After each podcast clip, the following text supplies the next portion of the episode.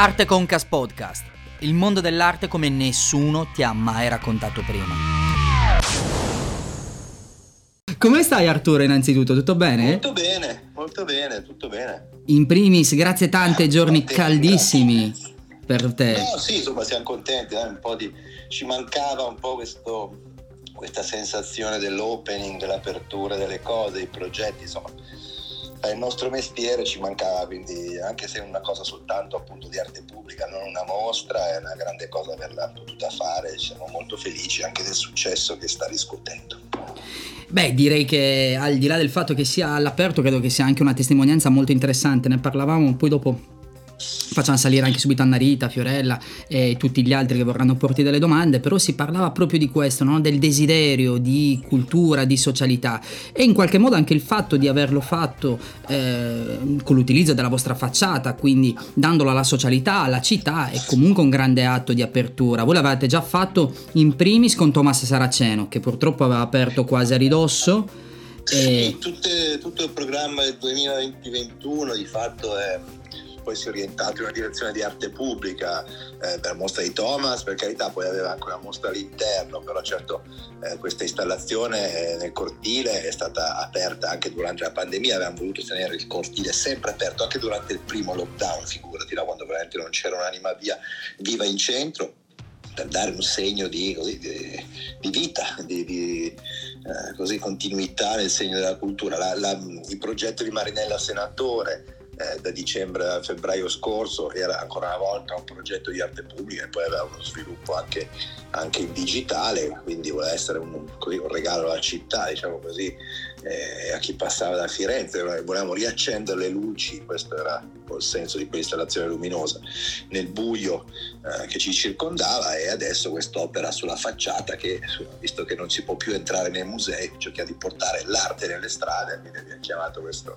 artista che ha fatto parte da un background di street art, ci pareva eh, il perfetto così, eh, protagonista per portare l'arte nelle strade, sta riuscendoci molto bene, devo dire che una Firenze così ancora orfana del turismo di massa, eh, ma anche del turismo eh, così eh, normale, diciamo così, una città veramente vuota, eh, la piazza è piena, la piazza è piena al punto che hanno dovuto mettere eh, de- delle volanti per controllare no, gli assembramenti e tutte le persone si interfacciano, quindi eh, nacque con questa installazione che attiva veramente le, così, le persone nelle strade, quindi insomma, è una bellissima, una bellissima cosa rivedere l'arte nelle nostre vite. E se ci pensi però anche il ruolo della piazza, quindi come luogo di incontro, sta quasi ritornando in auge, no? come il ruolo di socialità al centro delle città ed è una bella occasione che l'arte sia presente anche in questo momento. Ricordiamo Palazzo Strozzi, Firenze, in pieno centro, un edificio storico di primaria importanza e,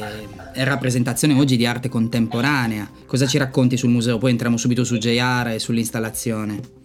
Sì, siamo entrati veramente in media res, quindi forse alcuni ascoltatori non, non sanno di cosa stiamo parlando. Ecco, sì, la Fondazione Palazzo Strozzi, sì, è, opera all'interno dell'omonimo palazzo, uno dei, degli highlight del, così, del paesaggio eh, del centro di Firenze, questo enorme edificio, di fatto il prototipo dell'edificio rinascimentale, edificio civile rinascimentale, all'interno del palazzo, oltre alla Fondazione Palazzo Strozzi, quindi noi che ci occupiamo soprattutto di fare grandi mostre, eh, abbiamo altri istituti, l'Istituto del Rinascimento, quindi una biblioteca importante per quanto riguarda gli studi storico-artistici, il gabinetto VSE, quindi uno dei più importanti archivi e gabinetti letterari eh, d'Italia e direi del mondo, e una un ramo della scuola normale superiore. Quindi Palazzo Trozzi è un luogo che incarna la cultura tutta e quindi eh, perfetto anche appunto per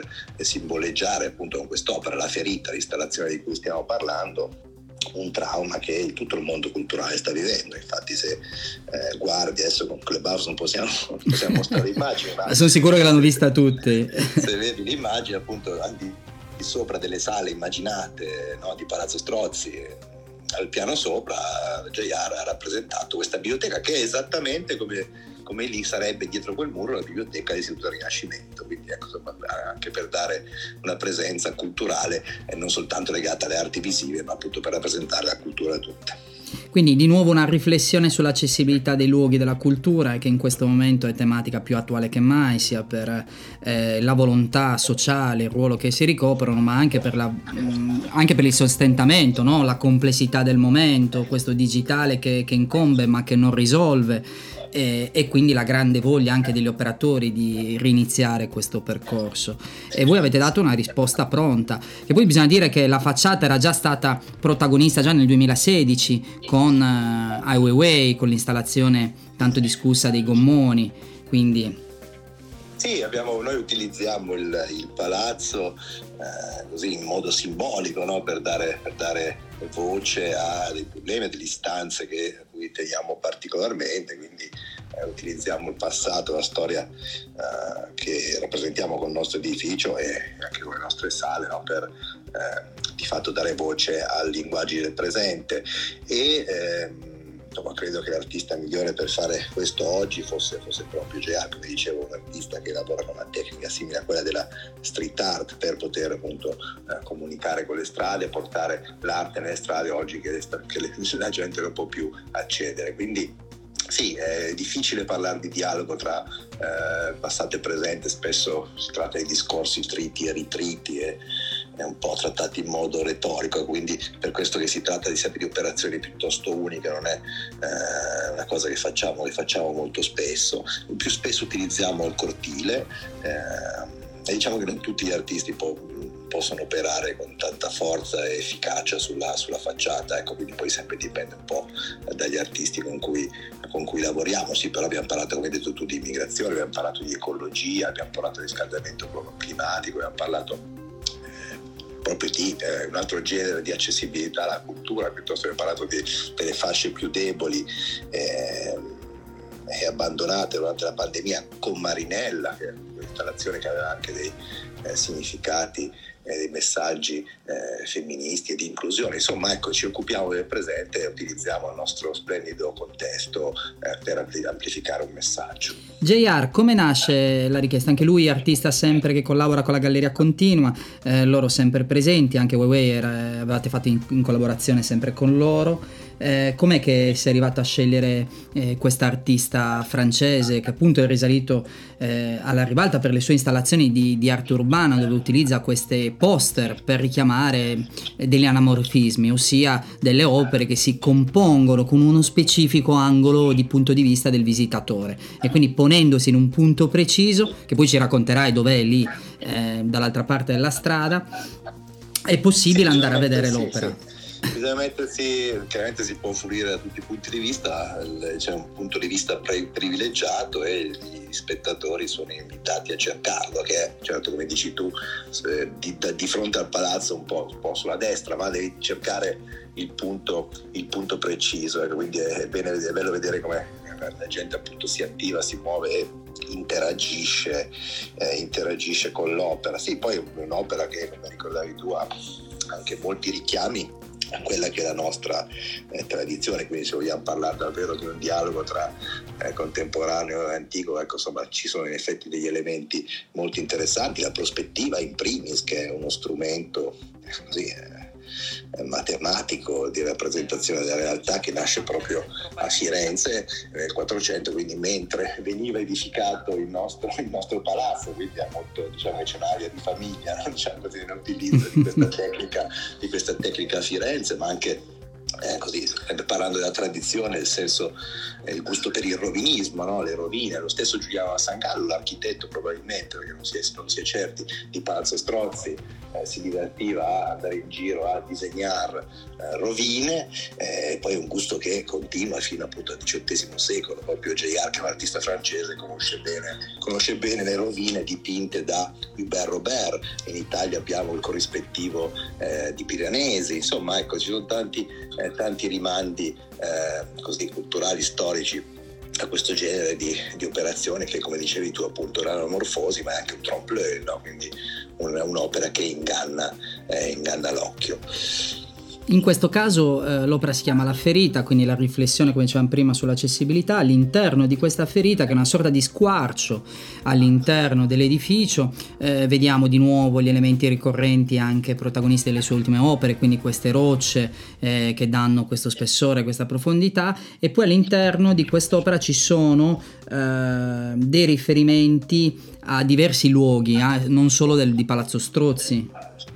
Sì, no, abbiamo voluto parlare del nostro, della nostra identità eh, culturale, quindi abbiamo voluto inserire tre opere rappresentative eh, così, della nostra tradizione, quindi due Botticelli, si parla di musei chiusi e se pensi a Firenze ovvio che pensi che pensi alle gallerie degli Uffizi eh, chiuse ai suoi capolavori che sono lì senza, senza il pubblico. Eh, e poi appunto il, il Gian questa straordinaria statua di tardo 500 eh, che si trova sotto la loggia dei Lanzi, il, il ratto delle Sabine, quindi rappresentando un po' il rinascimento maturo, quello del tempo di Lorenzo De Medici, grazie alla presenza dei Botticelli, e invece quello più di tardo bagnerismo, diciamo così, spettacolare eh, del Gian Bologna. Quindi insomma così tre simboli abbiamo potuto prendere differenza, forse potevamo prendere anche altri, ma l'artista ha voluto rappresentare così questo patrimonio negato. Era la prima volta che collaboravi con JR, come ti sei trovato? Sì, era la prima volta, ci conosciamo da non tanto tempo, l'incontro è stato l'autunno scorso eh, e così si pensava di fare qualcosa, mi pareva da subito giusto nome da, da, da tenere in considerazione eh, in questo momento in cui appunto sembrava sempre più chiaro eh, che bisognasse operare una direzione di, di arte pubblica. Il, l'artista è semplicemente straordinario, sveltissimo, velocissimo e insomma il progetto è stato fatto veramente in 448 ma ha fatto una velocità, una capacità di adattarsi al contesto veramente stra, straordinaria. Ecco sì, questo devo bisogna rendergli, rendergli atto di questa così, velocità, che credo che sia una delle sue caratteristiche così, più forti, più essenziali. Basta vedere tutte le cose, le cose che fa, tutti i progetti che porta avanti, ogni giorno se ne diventa una, veramente un vulcano questo ragazzo. Eh, diciamo che ricordiamo, a parte che sono contentissimo che finalmente è arrivato in Italia, al di là del, dell'installazione del percorso che aveva fatto sempre a San Gimignano, però questa volta con installazione su una, un grande edificio, no? Aveva fatto anche... volta che lavora tra l'altro in un eh. contesto storico, ecco perché poi ricordiamo, insomma, Giuliar è celebre per aver lavorato in, anche in luoghi, diciamo così, eh, che esulano dal mondo della storia dell'arte to court, no? insomma ha lavorato ai Favelas confini, di Rio, eh, De Janeiro. di Rio, si esce ai confini tra Palestina e Israele ha lavorato nelle carceri di massima sicurezza sono in posti dove di solito eh, che c'entrano poco con le arti visive. Ecco in questo caso è la prima volta che opera in un contesto così. La seconda volta che lavora sopra un museo ovvero sulla facciata di un museo la prima volta è stata naturalmente al Louvre in effetti ha fatto due installazioni al Louvre ma chiaramente in un contesto molto diverso no? un, sempre utilizzando questo trompe l'œil ma mai in un modo così, diciamo così, politico, perché di fatto quello che sta facendo oggi GR è un'opera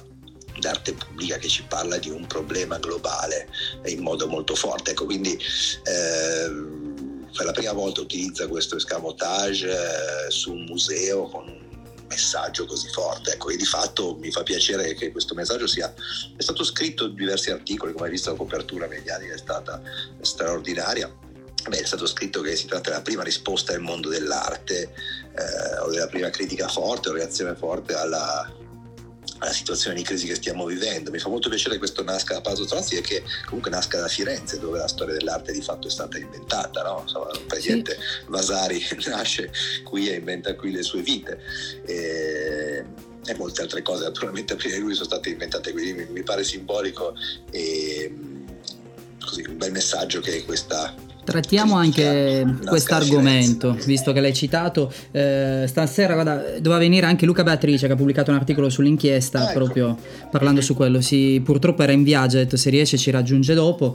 E, e lui ha scritto un, un bell'articolo a mio avviso in quanto eh, ci sono state alcune... Eh, non dico polemiche sterili, ma in qualche modo qualcuno si, si, lamentava della semplicità dell'argomento e lui ha fatto un bell'articolo in cui dice, signori miei, è una grande apertura invece alla, alla, al pubblico, alla piazza, alle persone, anche il desiderio di potersi riavvicinare e un linguaggio come questo aiuta in tal senso.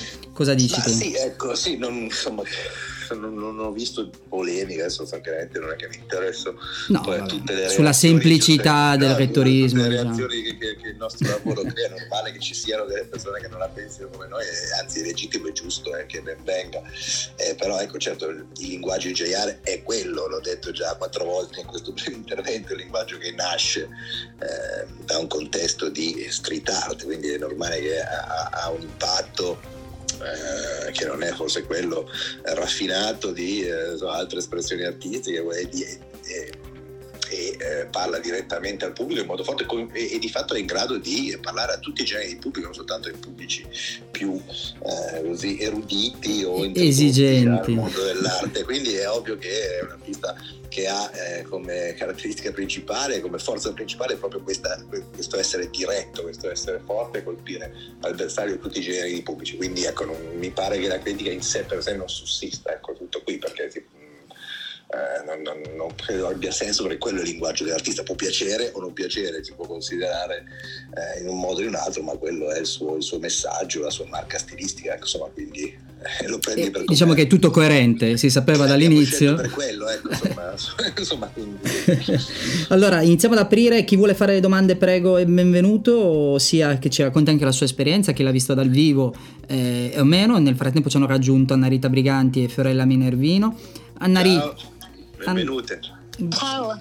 Ciao, Anna. grazie. Eh, buonasera, allora io ne faccio un paio se posso. La prima mi interessa molto il suo progetto pluriennale che ha anche un nuovo finanziatore, io li chiamo mecenati e sono una mia ossessione. Se vuole raccontarci qualcosa e poi gliene faccio un'altra. Beh, cara Narita, sono anche una mia ossessione, visto che gran parte del mio tempo è esattamente a fare fundraising.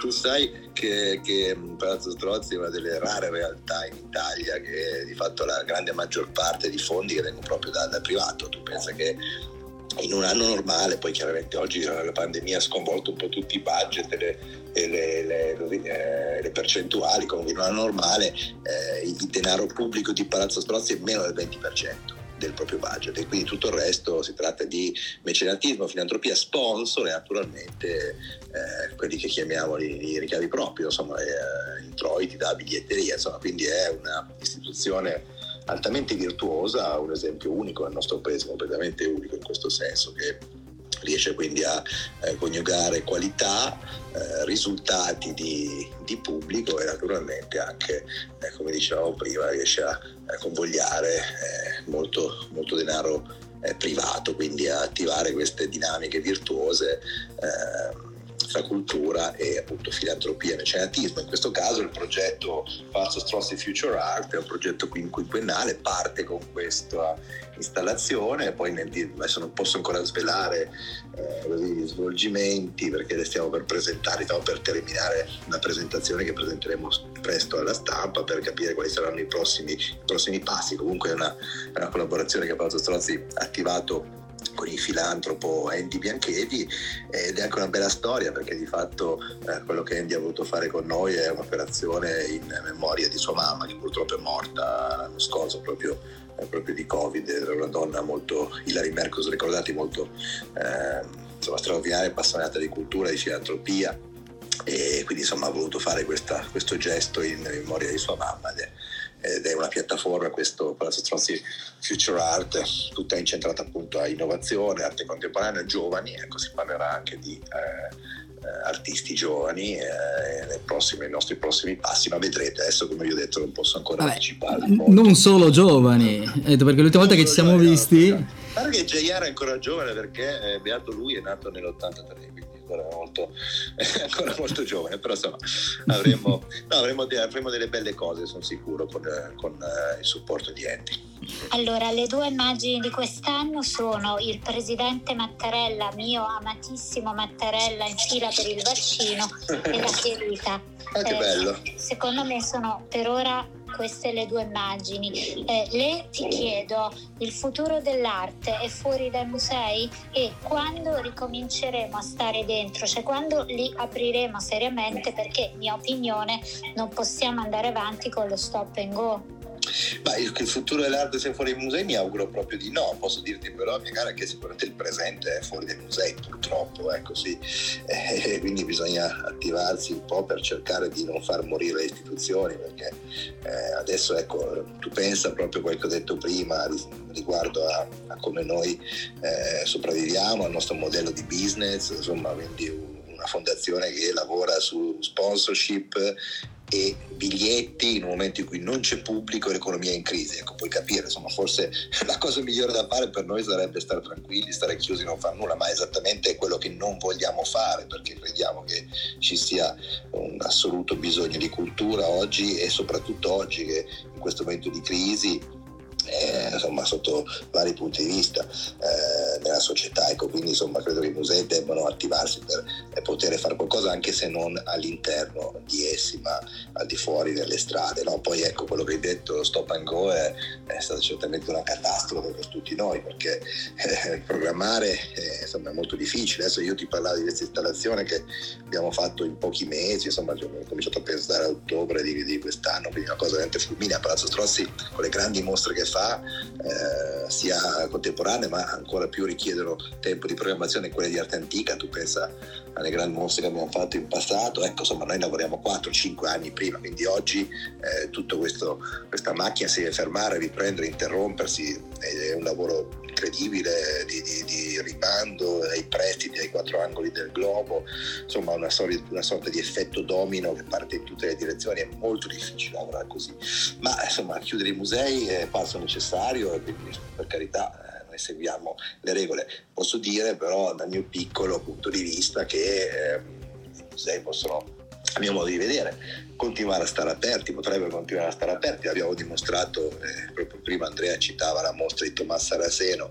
eh, è stata riaperta da eh, giugno eh, a novembre, quindi in un periodo ancora eh, insomma, delicato. pandemia, con delicato, con, abbiamo aperto con tutte le limitazioni, abbiamo aperto metà tempo, quindi metà giornata, eh, appunto con tutte le limitazioni d'accesso, eccetera, e di sicurezza in un'Italia in cui ecco, sicuramente non si viaggiava molto nelle città d'arte, Firenze non aveva sicuramente i eh, 10-12 milioni di turisti che in quei mesi l'affollano, ecco bene, siamo comunque riusciti a fare eh, 60.000 visitatori, ma se tu venivi a vedere la mostra di Tono Saraceno ti ritrovi praticamente sola nelle sale, perché? Perché noi abbiamo lavorato sulla, ehm, su, su scagliolare gli ingressi, su vendere biglietti digitale no? con degli slot orari ben precisi, insomma per rendere una la visita più sicura possibile. Quindi tu andavi a vedere la mostra ed eri solo, eh, non rischiavi nulla, ma eh, alla fine de, de, de, dei mesi insomma, sono fatti anche numeri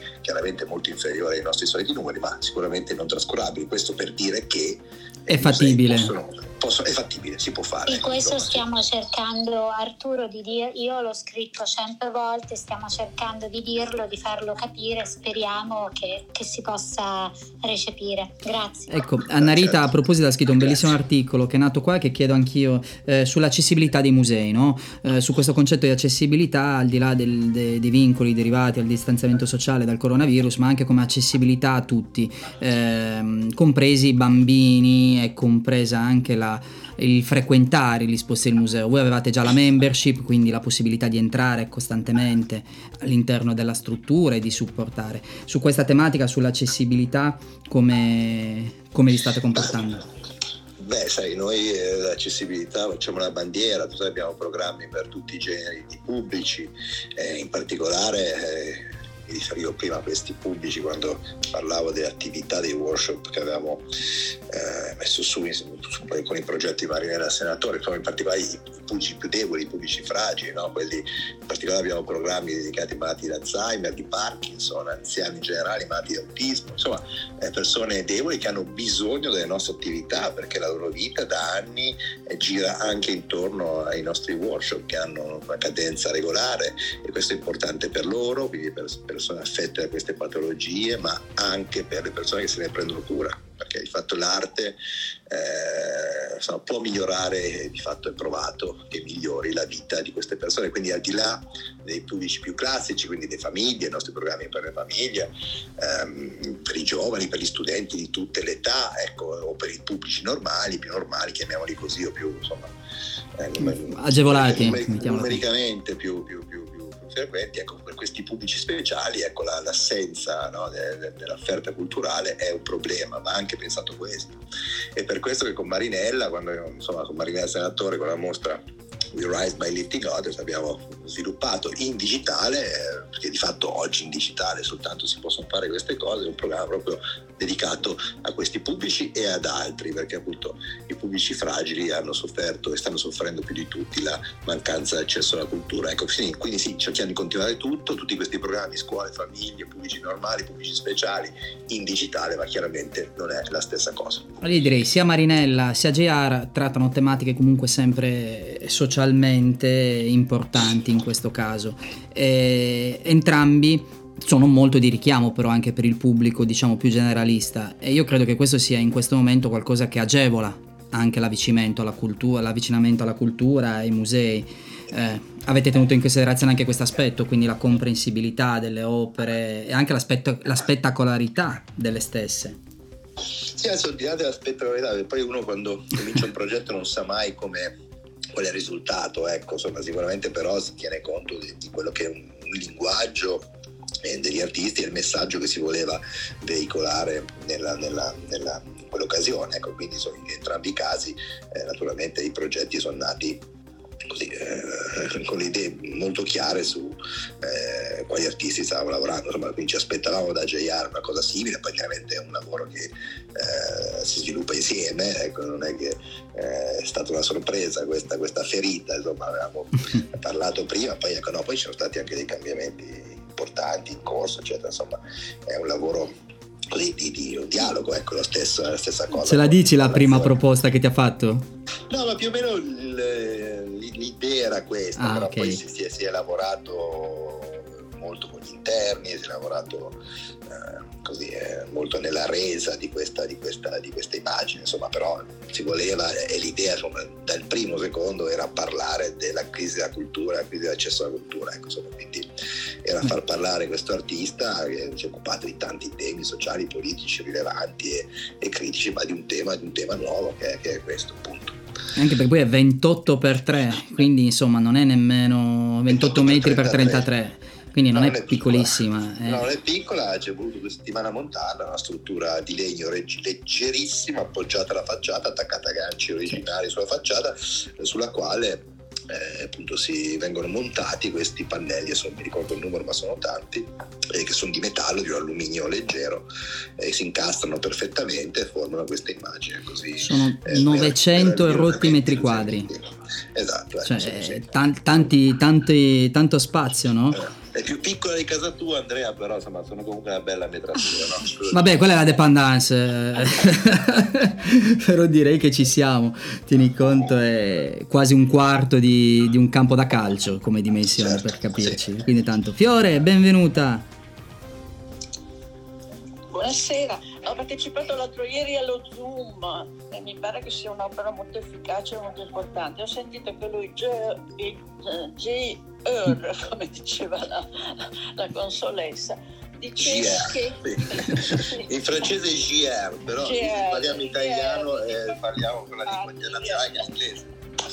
Comunque, eh, lui ha detto una cosa interessante, che è un'opera effimera, ma che riprendeva quello che diceva lei, riprendeva le opere pubbliche. No? Io pensavo, non so, alla Fontana della Mannati, a queste che partecipavano, però diceva che il sogno, il suo sogno era che la gente che andava al lavoro la mattina passasse di lì, facesse eh, una fotografia, selfie così, andasse via più tranquillo visto che non si può entrare. E quello che è successo, la gente perché poi non ho visto come il risultato in questo momento. No, come, come dicevo prima, sta succedendo sì che c'è un vero e proprio pellegrinaggio di locali, perché poi ecco, questo è un'opera per i locali, questo è un regalo che Stozzi fa veramente ai, ai, cittadini di Firenze, ai toscani, ai fiorentini. Eh, insomma, no, c'è veramente un pellegrinaggio a vedere l'opera e a interfacciarsi con eh, con queste dinamiche di così, attivazione sociale che l'opera, che l'opera eh, crea. Ecco, sì. Eh, però sì, è un'opera effimera, giustamente ha un tempo limitato, adesso in estate la toglieremo, adesso ad agosto, non mi ricordo la data precisa, mi pare 22 agosto. E Senta, mi scusi, sì. volevo, volevo, chiederle un'altra cosa. Sì. Sono venuta a, a mostre bellissime, a Viola, sì. alla Gonciarova, mm-hmm. ho visto Bessaraceno, l'Abramovic non ero riuscita però la conosco. Io sì. E poi... Guarda, qua fanno a guerra chi le vede tutte. È circondato di fans, Andrea Maccherazzi. Hai visto che belle, poi tutte belle, belle brave donne, quindi...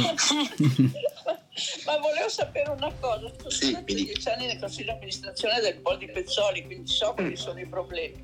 Certo. Come fai a, a permettersi mostre così impegnative? Questo volevo eh, lo, lo Qual è il segreto del tuo successo? no, ho sentito, ho sentito, le, eh, ma puoi avere degli sponsor, ma lì è un impegno pazzesco anche. Sì, è un impegno pazzesco, ma ehm, diciamo che contiamo sui, sui, risultati, come dicevo prima, eh, la bigliettazione ha una parte, ha avuto fino adesso, perché chiaramente oggi bisogna pensare a nuovi equilibri, eh, ha avuto fino adesso una parte importantissima nei nostri, nei nostri budget, ma sai, le mostre di Pazzo Trozzi che tu hai nominato sono state dei record eh, di ingressi, pensa alla mostra di Maria Abramovic, 180.000 visitatori, mostra d'arte contemporanea più visitata di sempre in Italia. Bellissima.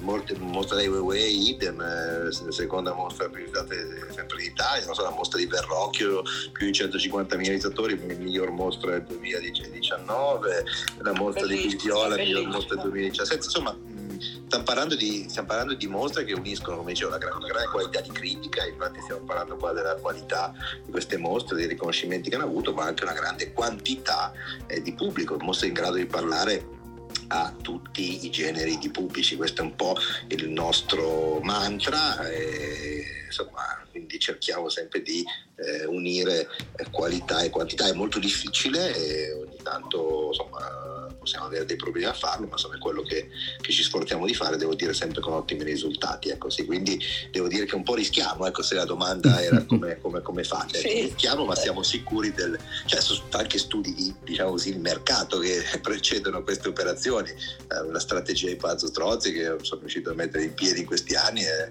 è, insomma, è stata ponderata eh, molto attentamente prima di, di, di, di, averla lanciata e devo dire che i risultati hanno parlato chiaro. Poi oggi tutto è, è parlando, voglio parlare del passato perché oggi tutto questo è, è finito perché il, il mondo è diverso. E riesce a farlo. Kunz è in programma, la mostra è pronta. Eh, abbiamo un'altra mostra prima di Kunz, eh, un'altra mostra. Andy Warhol, poi ne parliamo, sì due mostre importantissime quest'anno l'anno d'arte americana insomma questa è una buona domanda riesco a farla vi dipenderà se possiamo aprire ecco mi sembra già un ottimo punto di partenza le mostre sono entrambe pronte e, insomma abbiamo tutti i prestiti accordati la mostra americana è pronta per essere installata dovrebbe aprire adesso il 22 maggio eh, insomma la macchina organizzativa parte non prima. Da noi, non dipende da noi, come? La macchina organizzativa parte prima. I prestiti quanto tempo prima li fate muovere in questa condizione dipende adesso? Dipende un po' dalle mostre, ci sono mostre, adesso non posso anticiparti il programma 2022, ma ci sono mostre su cui lavoro dal 2015, eh, quindi sette anni prima, insomma, eh, ci sono mm, delle mostre che prendono molti molti anni, però di solito in genere circa tre anni due anni e mezzo nel minimo, ecco, due anni e mezzo, tre è il minimo eh, con cui partiamo. A, a, parte queste operazioni che abbiamo appena citato, come Giaiari e Marinella, che sono nate in un momento diverso, eh, con artisti con cui si era già in contatto e che hanno reagito alla, alla, alla situazione. Se no per la mostra classica bisogna partire molto molto tempo prima quindi per quello, come diceva Anna Rita prima, eh, questo stop and go eh, dei musei, questa incertezza, questa impossibilità di programmare per noi è un danno veramente, veramente gravissimo. Quando dici sono pronte significa fondamentalmente che avete già individuato le opere, sapete come andrà allestita l'opera, il catalogo e tutto, quindi mancano soltanto le opere fisiche e sì, i trasferimenti, sì, giusto? Che sulla carta è tutto fatto. Esatto, era questa la domanda. sì. Sì, sì, esattamente così. Esattamente. Anche perché la pandemia è asincrona, quindi non è detto che quello che va bene da noi possa andare bene in qualche altra nazione in cui avete Poi. Per rispondere a Fiorella, queste mostre le facciamo, ecco, eh, come dicevo prima, forse se ragionassimo soltanto con la logica dei numeri delle economie, eh, insomma, qualsiasi mostra oggi non avrebbe poco senso perché chiaramente eh, chi, chi, pubblico verrà, chi verrà, ecco, non saranno sicuramente i numeri di prima, non ci saranno i turisti di prima, eccetera, eccetera. Però ecco, allo stesso tempo abbiamo una mission che non è soltanto quella del pubblico internazionale, no? rivolta al pubblico internazionale che viene a Firenze, ma è anche rivolta appunto ai locali, a, ai toscani, ai fiorentini e anche agli italiani, perché sai, la gran parte del nostro pubblico poi di fatto è un pubblico nazionale. Anche per la mostra scorsa in piena pandemia di Saraceno, la stragrande maggioranza del pubblico è stato un pubblico italiano, un pubblico nazionale, perché ancora grazie ai treni veloci, un po' perché a Firenze si passa, e, insomma, eh, tanta gente viene dalle grandi città e non solo a Firenze anche in giornata a vedere le nostre mostre. E noi verso queste persone abbiamo comunque una responsabilità, anche se sono meno sicuramente degli altri anni e dobbiamo eh, continuare la nostra programmazione, quindi anche la nostra mission verso la città è quella di portare grandi eventi internazionali, eventi di richiamo. Firenze deve ripartire e bisogna ripartire eh, anche con i grandi eventi, e questo è importantissimo eh, è un messaggio, uno statement forte che la città fa e l'ha fatto anche con questa, con questa installazione, direi un grido che ha fatto veramente il giro del mondo, no? questa ferita lacerante l'hanno vista dai quattro angoli del globo, quindi insomma ecco questo è anche il nostro lavoro, quindi anche se saranno meno le persone, forse una mostra quella di Jeff avrebbe fatto un altro record, chi lo sa, in altri anni, ma adesso qua non è più insomma adesso bisogna fare eh, grandi mostre per il pubblico che verrà, eh, al di là dei numeri e, e dei record non possiamo fare più gli scivoli come Karsten Holler perché non fa più entrarci adesso, ambiente eh, troppo chiuso. No. Bisogna fare gli scivoli aperti, ma sarebbe stato molto pericoloso. Un blue fan quello diventa con l'acqua. Però no, adesso devo subito la parola anche a Bettina. Avevo un'altra domanda interessante per il discorso nell'ultimo talks che avevamo fatto poco prima della pandemia, era dicembre. Eh, parlavamo tanto anche dell'aspetto gestionale, delle competenze che vengono richieste a un direttore. In particolare dicevi che voi grande parte lo fate anche dalla biglietteria. Eh, quanto cuba più o meno in percentuale sul fatturato la biglietteria per voi? negli anni migliori no. oltre il 40%. Ecco, mediamente per un museo statale va dal 5 al 10 l'intuito. Sì, va bene, sì, no, assolutamente, quindi insomma, tu puoi, puoi, capire come siamo esposti in un periodo così, ma eh, eh, si deve per questo ragionare in altro modo, quindi per questo nuovi filantropi, nuovi mecenati che che, che, ci aiutano a fare opere così che non rendono dal punto di vista economico, certo rendono dal punto di vista di comunicazione, di, eh, di awareness, di, di, di, identità, di brand, diciamo così, ma certo non di biglietteria. Quindi insomma bisogna trovare altre strade e credo che Palazzo Strozzi sia stata l'istituzione più reattiva, eh, se non in Italia, forse addirittura a livello internazionale, nel mondo intero. No? A, a cambiare il modello di business anche. Certo, certo. Eh, cambiare, sì, cambiare il lavoro, la pratica del nostro lavoro quotidiano. Insomma, mi sembra che tutte le iniziative che abbiamo fatto lo dimostrino. Assolutamente sì. Bettina, ben trovata. Bettina, ci sei?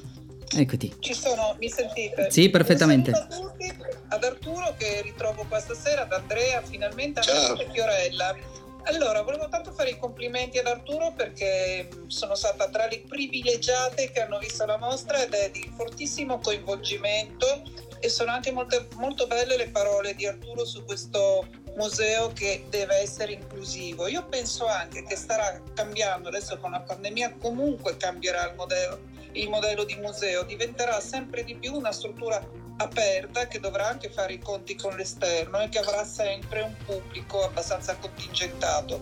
Quindi penso che ci sarà una nuova vita e forse i musei diventeranno anche più dei luoghi di ricerca. Anche.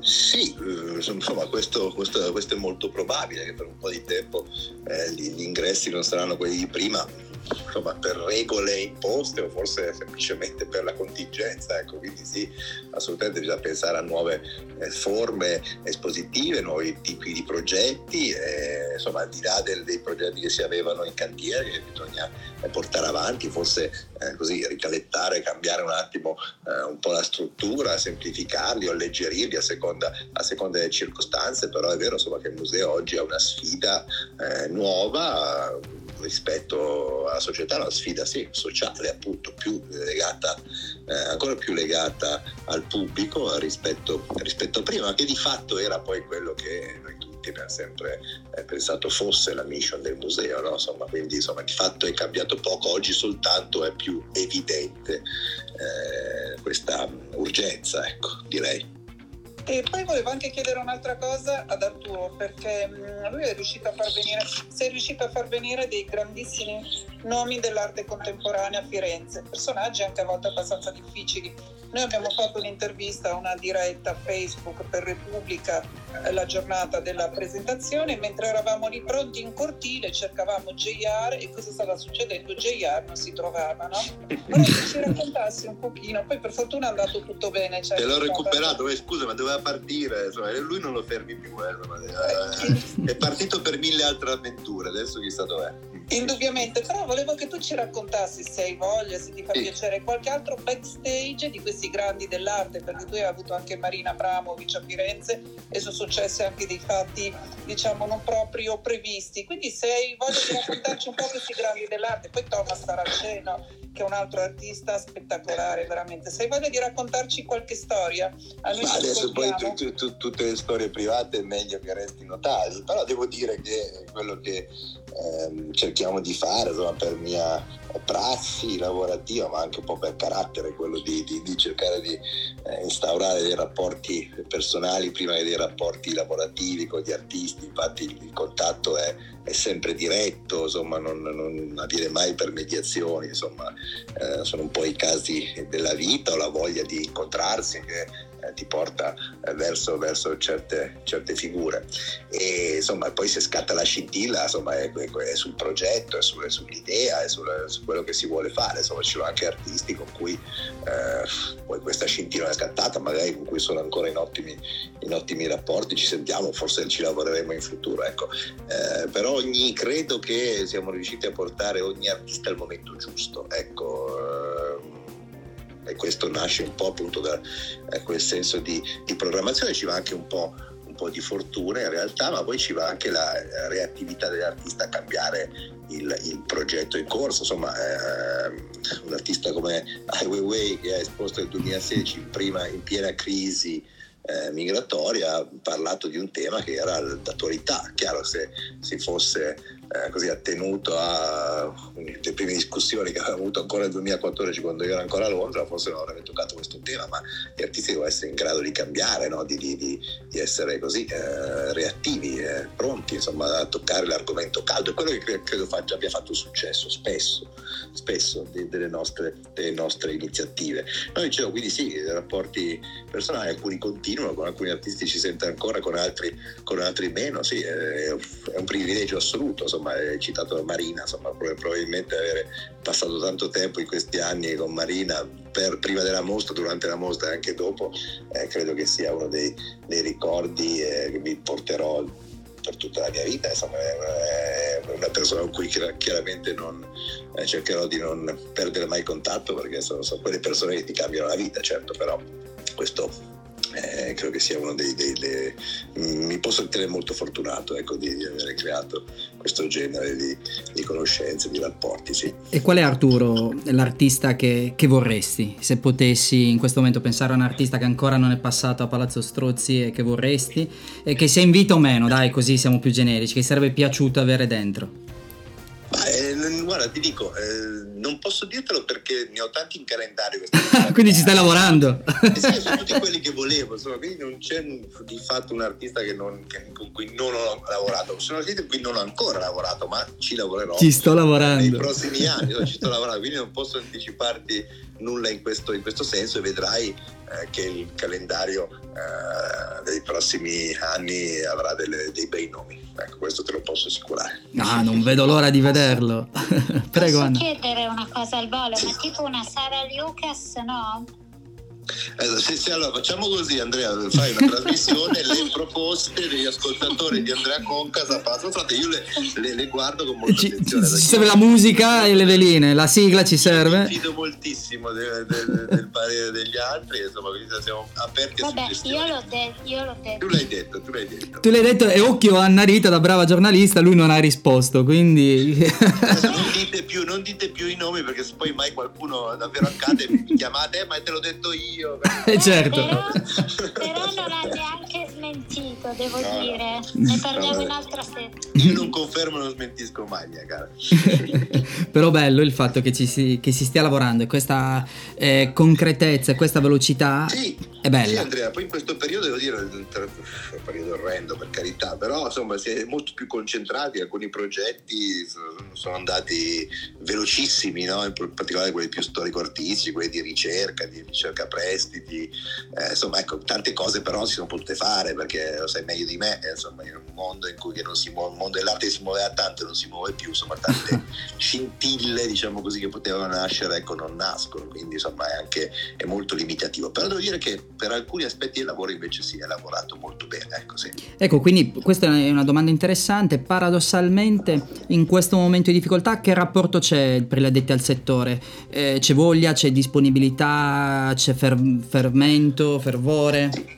Ma sì, c'è molta voglia, parliamo di colleghi, certo c'è molta voglia, c'è, c'è anche molta speranza di, di, poter ricominciare, però c'è anche molta incertezza, ecco, e questo l'abbiamo, abbiamo già sì. evocato diverse volte questo aspetto, quindi insomma di fatto la gente, insomma, i colleghi un po' tirano il freno, ecco, è, è normale perché di fatto è difficile potersi impegnare su progetti quando non puoi neanche mettere eh, una data più o meno vaga sul calendario, ecco, insomma questo è un, è un problema. Eh. E poi parlando di budget, quando non sai cosa, eh, cosa, cosa avrai in cassa nei, nei, prossimi anni o mesi, insomma ecco, è, è un grandissimo problema. Poi tra l'altro i, pro, i, progetti rimangono lì in cantiere, quindi poi devi, devi, devi farli, quindi si ritarda, slittano altre cose, insomma eh, no, c'è, c'è, io credo un'energia, una voglia sicuramente eh, più forte che mai, però ecco insomma ci sono anche tanti problemi. Poi come dicevo prima l'assenza di viaggi, di fiere, di, eh, di inaugurazioni, di mostre, eh, di mercato, insomma eh, questo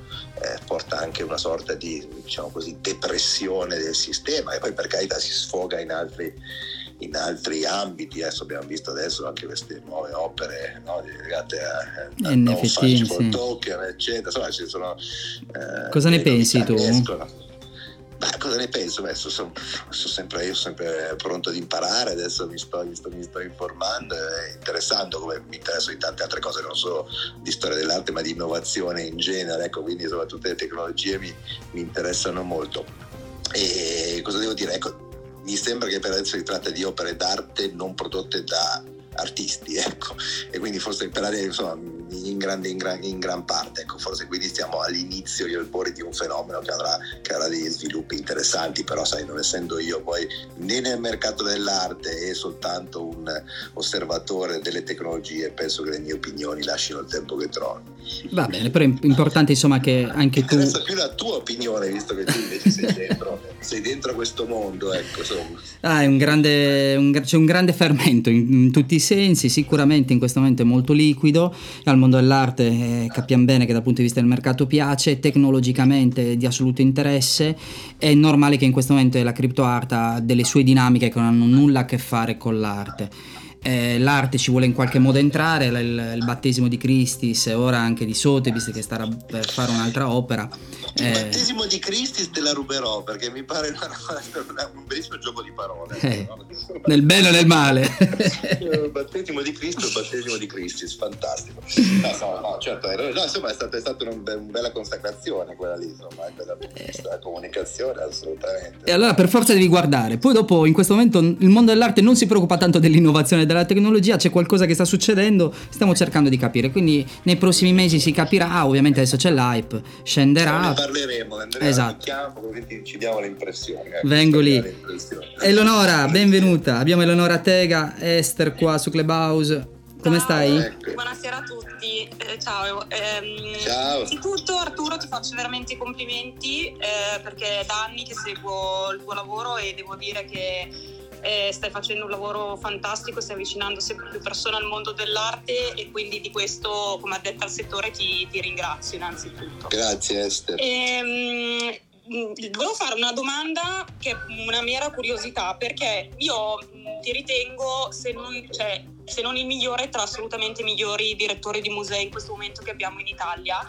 E volevo capire se tu hai, diciamo, molta libertà nell'imporre il tuo programma e nel poter scegliere quello che più preferisci o devi ogni volta, eh, diciamo, combattere tra eh, vari CDA, vari comitati perché secondo me un grande problema che abbiamo, io mi, sono più esperta del moderno ovviamente, eh, noi in Italia tendiamo sempre a fare un po' una solita minestra riscaldata, ma secondo me perché tanti direttori hanno difficoltà a imporre un po' la loro idea, mentre nella, siccome nel tuo programma è molto leggibile quello che piace a te e c'è una logicità in quello che fai, volevo sapere se tu eri facilitato in questo o se eh, insomma co- com'era da dentro il lavoro, perché chiaramente io parlo da, da esterna. No, certo, ma la Fondazione Strozzi è una fondazione indipendente, quindi diciamo che è libera eh, di crearsi la propria programmazione. Io naturalmente riporto al CDA e al Presidente del Consiglio di amministrazione, eh, che però eh, da subito io sono stato eh, reclutato ormai più di sei anni fa, figurati quanto passa il tempo, da, da, da un... Insomma, trovato da un cacciatore di teste anglosassone, all'epoca ero, ero, ero a Londra, da, dai primi colloqui, insomma, quando poi eh, si è cominciato a parlare di, di strategie, di visioni future, insomma, ho avuto ben chiara eh, in mente quella che era la mia visione per il nuovo corso di Palazzo Strozzi e insomma, quindi è stato sempre chiaro quello che ho voluto fare il, il consiglio di amministrazione di allora eh, ha accettato questa visione, l'ha sposata in pieno con molto coraggio perché si trattava di portare la grande arte contemporanea in una città che eh, allora non sembrava eh, adatta, questa era la vulgata, no? Una città non, eh, in cui l'arte contemporanea non poteva sicuramente fare i grandi numeri, non poteva prosperare, abbiamo dimostrato il contrario e tutti i record di, di mostre d'arte contemporanea sono state fatte a strozzi negli ultimi anni, ecco, quindi Firenze ha un grande potenziale moderno e contemporaneo, l'abbiamo, l'abbiamo dimostrato. E insomma e altre, e altre discussioni di questo genere, quindi sono state, sono state accettate le, le mie idee dal CDA e, da, da, quelli seguenti che hanno accettato la, la, mia, la mia, linea. Quindi insomma eh, questo è come succede non soltanto a Fondazione Palazzo Strozzi ma in tutti i musei eh, in cui ho lavorato, ecco, insomma, soprattutto all'estero. Ecco, insomma, certo, una no, no, grande no, chiarezza. So che, scusami se ti inter... no, all'estero Prego. so che è diverso, nel senso sì, che sì, si sì, sposa un po' la filosofia del direttore qua in Italia so che è un po' più complicato, infatti tu dici giustamente Firenze, tu hai portato l'arte contemporanea con ottimi risultati, e, noi siamo in una città, Milano, dove mostre di contemporaneo adesso sì, qualcosa si sta iniziando a muovere, ma per anni abbiamo avuto un vuoto nonostante tutte le gallerie principali insomma orbitassero intorno a questa città. Certo, poi sai, non è che c'è una formula, ecco, dipende, come dicevo prima, bisogna fare uno studio, una valutazione, uno studio di mercato, una, che, la, che la visione, eh, anche naturalmente una, un'analisi su quelli che sono eh, così, i requisiti culturali che si vogliono portare, la mission della fondazione, del, del, museo per cui si lavora, insomma ci sono tanti parametri, tanti elementi da fare quadrare, da mettere in un'equazione molto complessa eh, e poi appunto le istituzioni indipendenti che funzionano bene hanno, eh, danno libertà e autonomia eh, al, al, al, direttore di agire, insomma, proteggendo il suo operato, se le cose vanno bene, poi chiaramente se le cose vanno male eh, devono invece essere lì per eh, aiutare la leadership di un'istituzione a cambiare corso, aggiustare, aggiustare il tiro. Ecco, insomma, quindi eh, questo è ovunque credo che dovrebbe essere così. Ecco, insomma, a, a Firenze siamo, eh, devo dire, anche fortunati perché abbiamo dei soci sostenitori sia pubblici che eh, privati che eh, appunto ci hanno aiutato in questi anni con grande senso di responsabilità e, continuità, quindi insomma, per i pubblici sono naturalmente il Comune di Firenze, la Regione Toscana, la Camera di Commercio, per i privati sono la Fondazione Bancaria Locale, la Fondazione Cassa di Risparmio di Firenze, la Banca Intesa e un comitato interno di imprenditori privati e anche non solo imprenditori. Comitato interno, un organo interno a Palazzo Sala si chiama Comitato dei Partner, insomma ecco, sono questi i nostri rappresentanti e, um, all'interno del, del, consiglio di amministrazione che ripeto hanno uh, sempre vigilato però lasciando in uh, la massima libertà e appunto sono i risultati poi che parlano ecco, quindi uh, e così questa è una formula hands off come si dice che po' l'anglosassone, ma è quello, quello che funziona. Ecco, e, e, si trovano formule simili eh, su scala anche molto maggiore di Palazzo Strozzi, ovunque all'estero, nel mondo anglosassone, nel mondo americano, eccetera. Ecco, sì. eh, Arturo, digitale, eh, museo come sta approcciando? Tu hai fatto alcune dirette, avete fatto qualche eh, tour guidata, eh, però diciamo ancora non, non vi siete buttati dentro in visite virtuali o altro. Cosa mi racconti?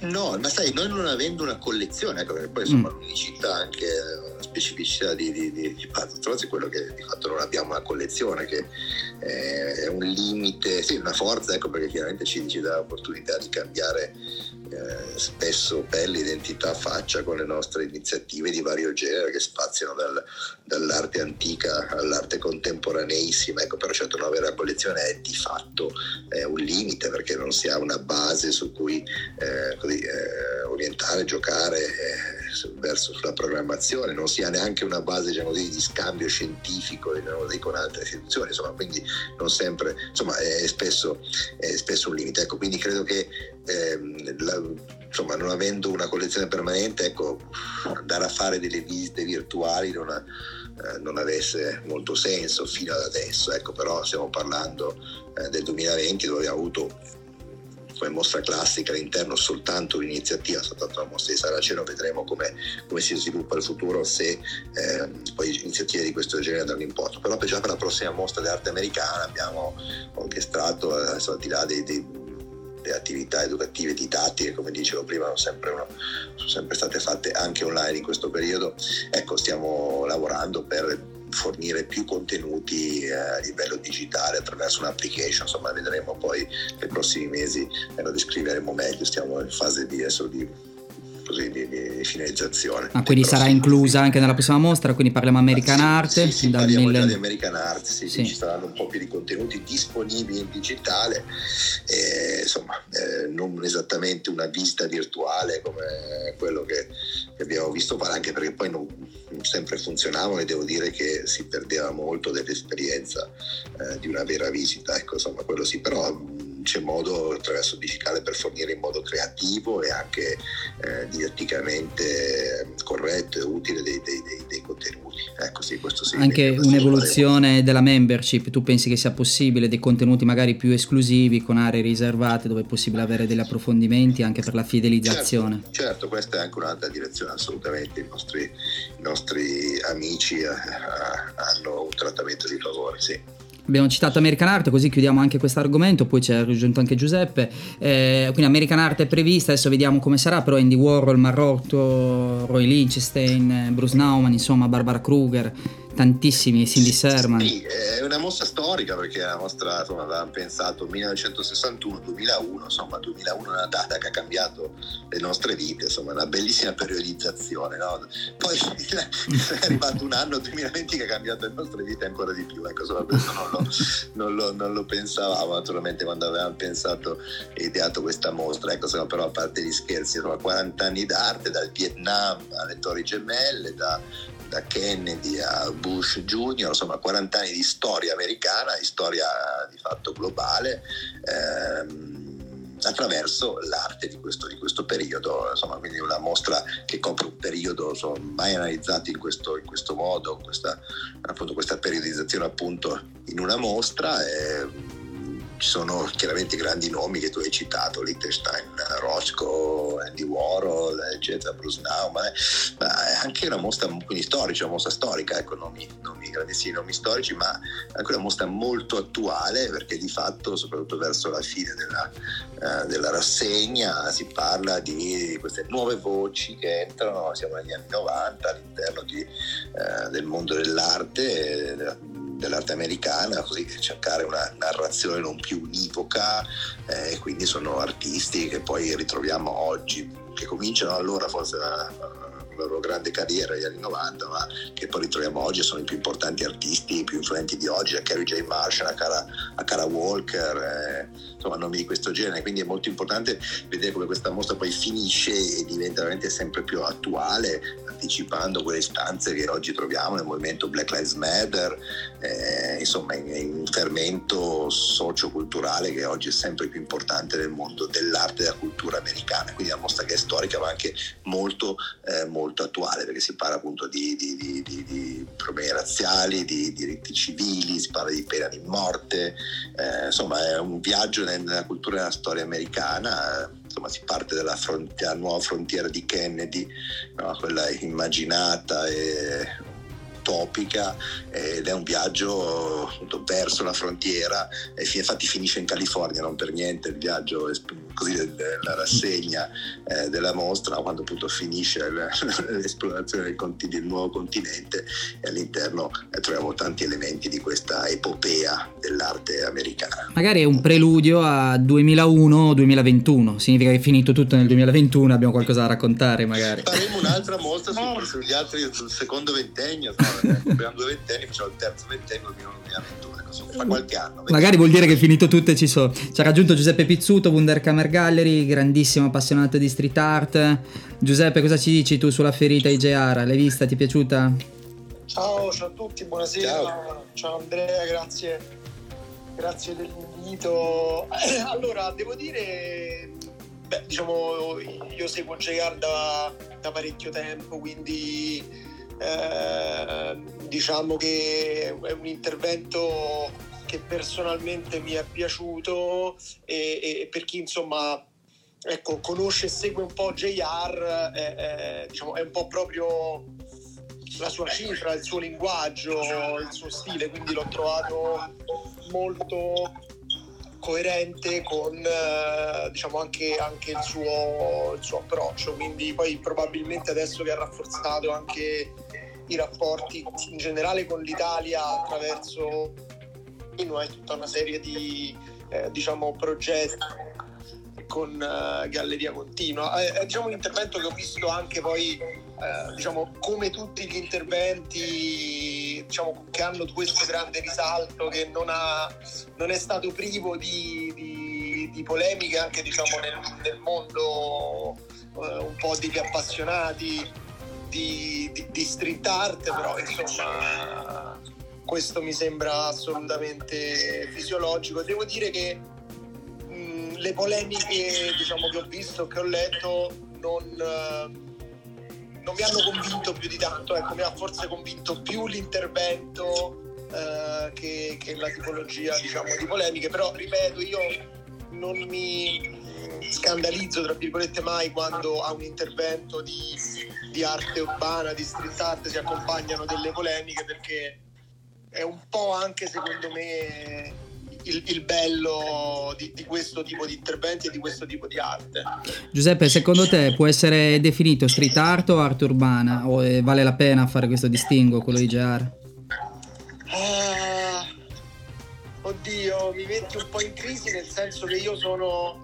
Um, purista. Molto in difficoltà sulle questioni definitorie, eh, nel senso che eh, a, a, me piace abbastanza arte urbana perché mi sembra un qualcosa di più eh, inclusivo da un certo punto di vista. Ehm, e, e, sono un po' meno appassionato diciamo del termine street art che invece è quello che poi mediaticamente va per la maggiore.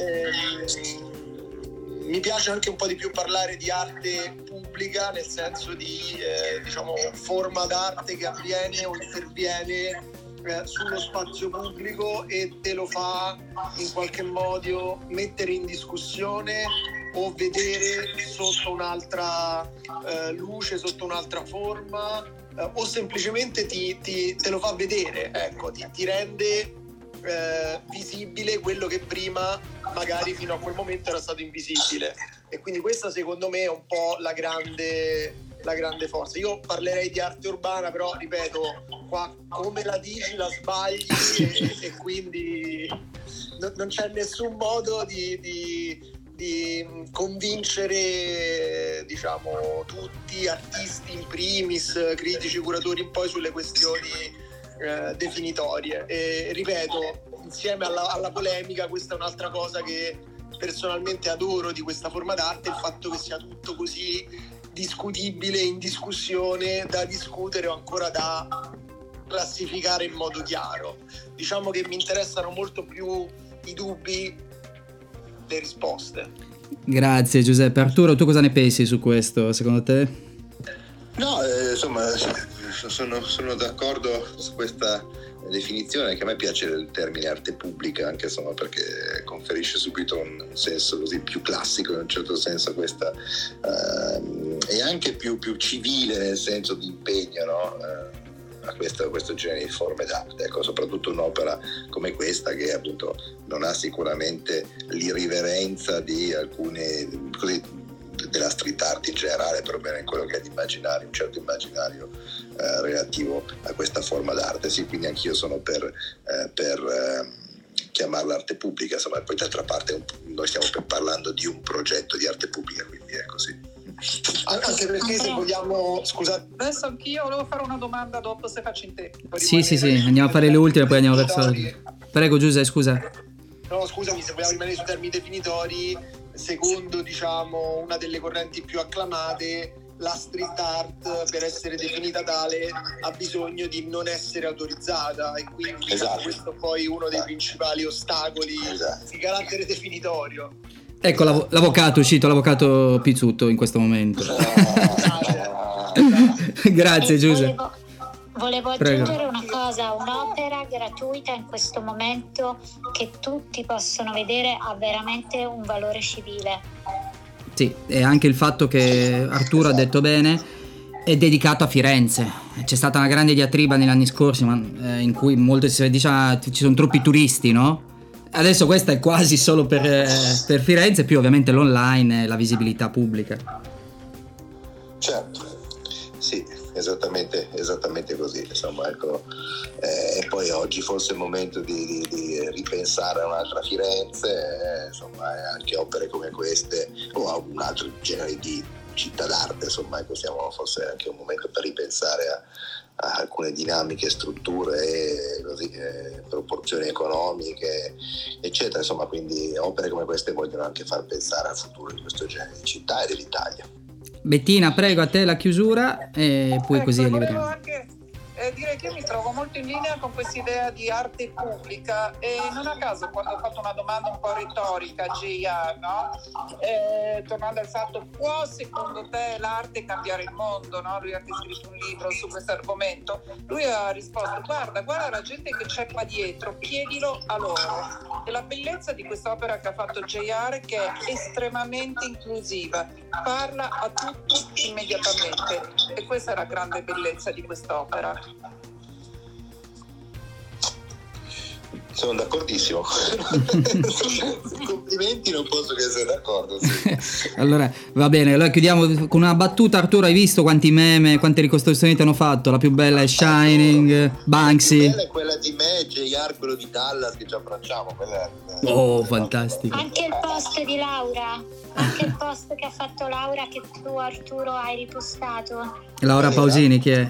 Ah, della Pausini, sì, sì, sì, la chiami Laura, insomma, sì, la, la, la, sì, no, scusami, Laura Pausini.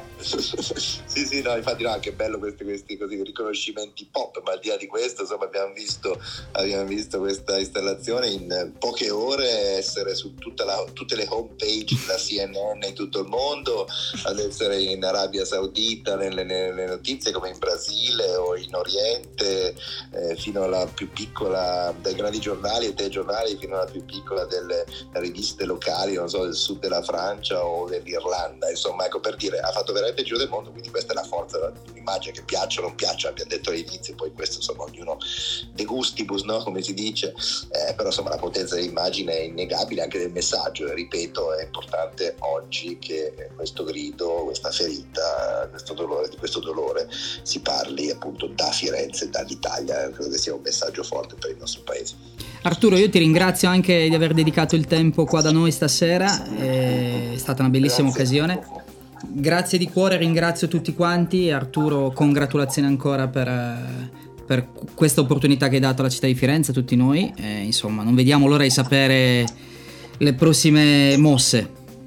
Beh, ne parleremo su Clubhouse, no? Ovunque. grazie di cuore. Vi ringrazio a tutti, buona serata. Grazie, ciao Arturo. Grazie a tutti. Ciao. Ciao, ciao, ciao, ciao Arturo, ciao Andrea, Marita Fiorella. Se quello che hai sentito ti è piaciuto, non perdere l'occasione di continuare ad ascoltare Arte Concast Podcast su Spotify, iTunes e gli assistenti vocali, Amazon Alexa e Google Assistant. Che cosa aspetti? Il mondo dell'arte come nessuno ti ha mai raccontato prima.